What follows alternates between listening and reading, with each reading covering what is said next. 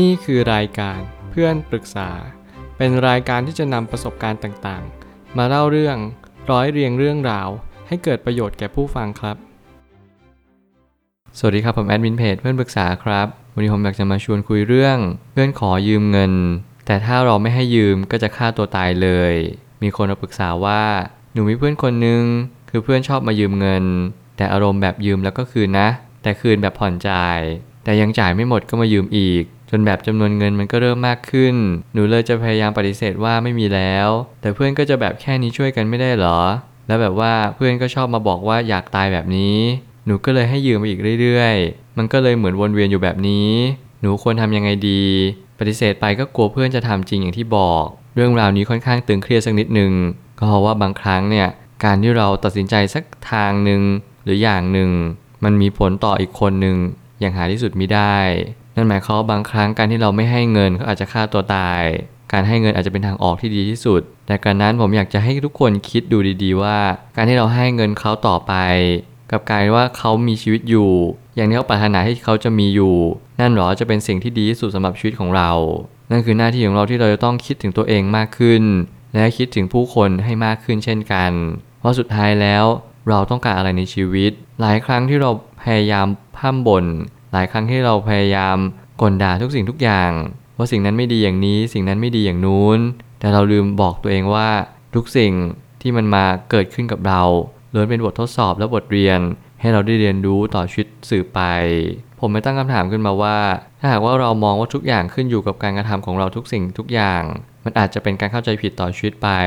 บางครั้งการตัดสินใจเนี่ยแหละอาจจะเป็นสิ่งที่สำคัญที่สุดในชีวิตของเรา นั่นจึงจะหมายความว่าบางครั้งการตัดสินใจแบบนี้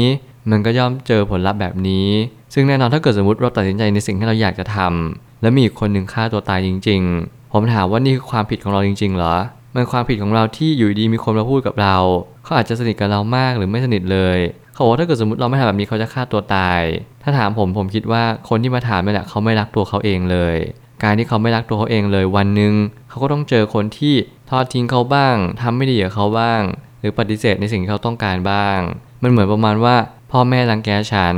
การให้เราตามใจลูกเกินไป สปอยลูกเกินไป ลูกก็เลยมีความต้องการอะไรก็ตามแต่ เราก็จำเป็นจะต้องให้เขา เพื่อให้เขาไม่มีความทุกข์หรือว่าไม่ขู่ฆ่าตัวตาย ผมเชื่อว่าบางครั้งเนี่ยเราสามารถช่วยเขาได้ในระดับหนึ่ง ไม่ใช่ว่าเขาขู่แบบนี้เราไม่ช่วยเขาเลย อันนั้นก็ดูรายเยื่อใหญ่ไปสักนิดหนึ่งแต่เราก็ต้องมีกรอบให้ชัดเจนว่าเราต้องการช่วยเขาเท่าไหร่ นี่แหละคือสิ่งที่จำเป็นจริง ๆ เนื่องจากมีผู้คนมากมายที่ขาดที่พึ่งทางใจบ้าง หรือที่พึ่งทางกายบ้าง ไม่ว่าอะไรจะเกิดขึ้นจริง ๆ คุณต้องทำหน้าที่ของคุณให้ดีที่สุด แล้วสิ่งนั้นแหละมันจะตอบโจทย์ว่าคุณได้ทำสิ่งนั้นให้ดีที่สุดไปแล้ว ไม่ว่าอะไรจะเกิดขึ้นหลังจากนั้นมันก็เป็นสุดแท้แต่สิ่งที่เขาต้องการที่จะเลือกจริง ๆ ชีวิตบนโลกนี้ไม่สามารถที่จะไปกาเกณฑ์อะไรได้ว่า เราต้องทำสิ่งนี้นะ มีคนบอกให้เราทำสิ่งนั้น หรืออะไรก็ตามแต่ผมเชื่อว่าบางครั้งเนี่ยเราต้อง กล้าที่จะตัดสินใจ กล้าที่จะเสี่ยงทำตามความฝันของเราดู บางครั้งอาจจะมีอุปสรรคมาขวางทางเรา เพื่อมาทดสอบความดีของเรา ว่าเรามีความดีในจิตใจบ้างหรือเปล่าว่าจะเป็นการเจอรูปแบบของคนที่เขาอาจจะไม่เข้าใจสิ่งเขาเป็น หรือบางครั้งเนี่ยเราก็ไม่เข้าใจตัวเองว่าสิ่งที่เราเป็นคืออะไร เรามักจะสงสารคนมากเกินกว่าปกติ หรือเราต้องการให้เขาเข้าใจสิ่งที่เราคิด หรือในสิ่งที่เรารู้สึกทุกๆวัน ซึ่งนั่นอาจจะไม่ใช่ฐานะที่เป็นไปได้เลย หน้าที่คุณในวันนี้ก็คือ เรียนรู้จะเข้าใจตัวเองและผู้อื่น ในระดับที่พอเหมาะพอควร ไม่จำเป็นต้องทำอะไรมากเกินกว่าพอดี นั่นแหละจึงเป็นความสมดุลที่แท้จริง หาจุดยืนของตัวเองให้เจอ รอให้ยืมได้เท่าไหร่ก็เท่านั้น อาจจะนุโลมได้อีกไม่มาก แต่เราจำเป็นจะต้องตั้งกรอบขึ้นมาให้ชัดเจนที่สุด แล้วนี่คือเหตุผลที่ดีที่สุดที่เราจะทำให้คนคนหนึ่ง การช่วยคนอื่นไม่สามารถทำได้จริง ผมไม่ได้บอกว่าไม่ให้ช่วย แต่ทุกครั้งที่เราช่วย เราจงวางเฉย เราอย่าเพิ่งไปอินกับทุกๆชีวิต อินกับทุกๆ คนที่เขากำลังบอกเรา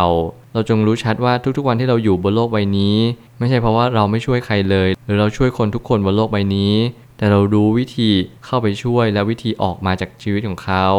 จงอย่าพยายามอินกับบางสิ่งบางอย่างมากจนเกินพอดี บางครั้งเราช่วยได้ บางครั้งเราก็ช่วยไม่ได้ คนทุกคนต้องมีการช่วยเหลือตัวเองเป็นปกติถ้าเกิดสมมติเขาไม่สามารถพยุงตัวเองขึ้นมาได้เลย เขาจะสามารถยืนหยัดต่อสู้ได้อย่างไร แน่นอนวันนี้เขายังมีเรา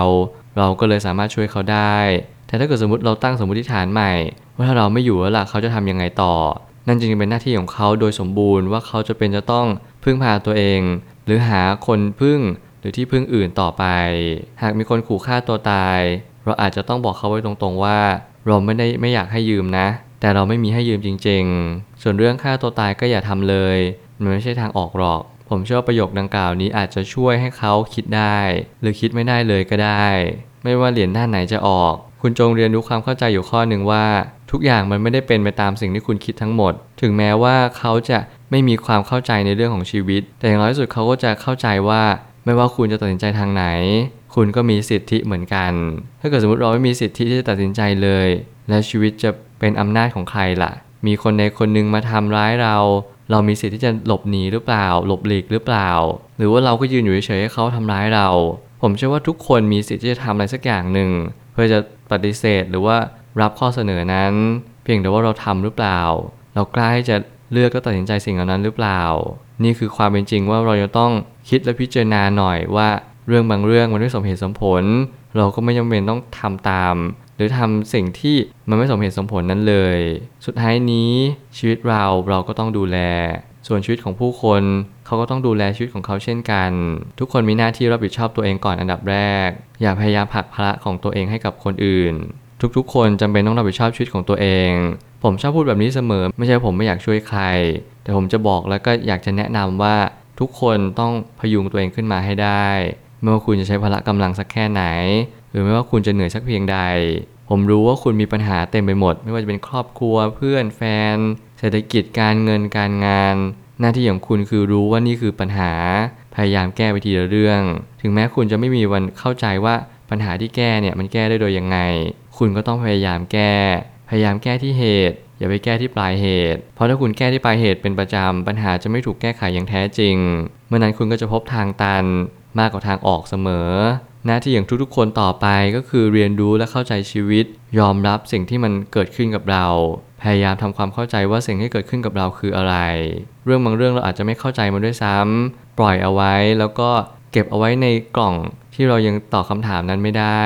สักวันหนึ่งผมเชื่อว่าชีวิตคุณจะมีคำตอบขึ้นมาเอง ผ่านประสบการณ์ต่างๆ ผ่านคำถาม และผ่านการแสวงหาคำตอบ เมื่อไหร่ก็ตามที่คำตอบปรากฏ คุณก็แค่ปลดล็อก กล่องนั้นในจิตใจของคุณ พยายามค้นหาว่ามีอะไรไหมที่คุณยังสงสัยในชีวิตอยู่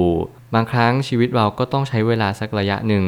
อย่าพยายามไปเร่งหรือรีบ ให้เป็นดังที่ใจเราต้องการเพราะเมื่อไหร่ก็ตามที่เราโตขึ้นเราก็จะเจอประสบการณ์ที่ไม่เหมือนเดิมวัยเด็กอีกอย่างวัยรุ่นอีกอย่างวัยกลางคนแล้วก็วัยชราก็อีกอย่างหนึ่ง ไม่มีอะไรที่ตลอดไปและไม่มีอะไรที่แน่นอน ชีวิตก็เป็นเช่นนี้แหละ คุณจงเข้าใจ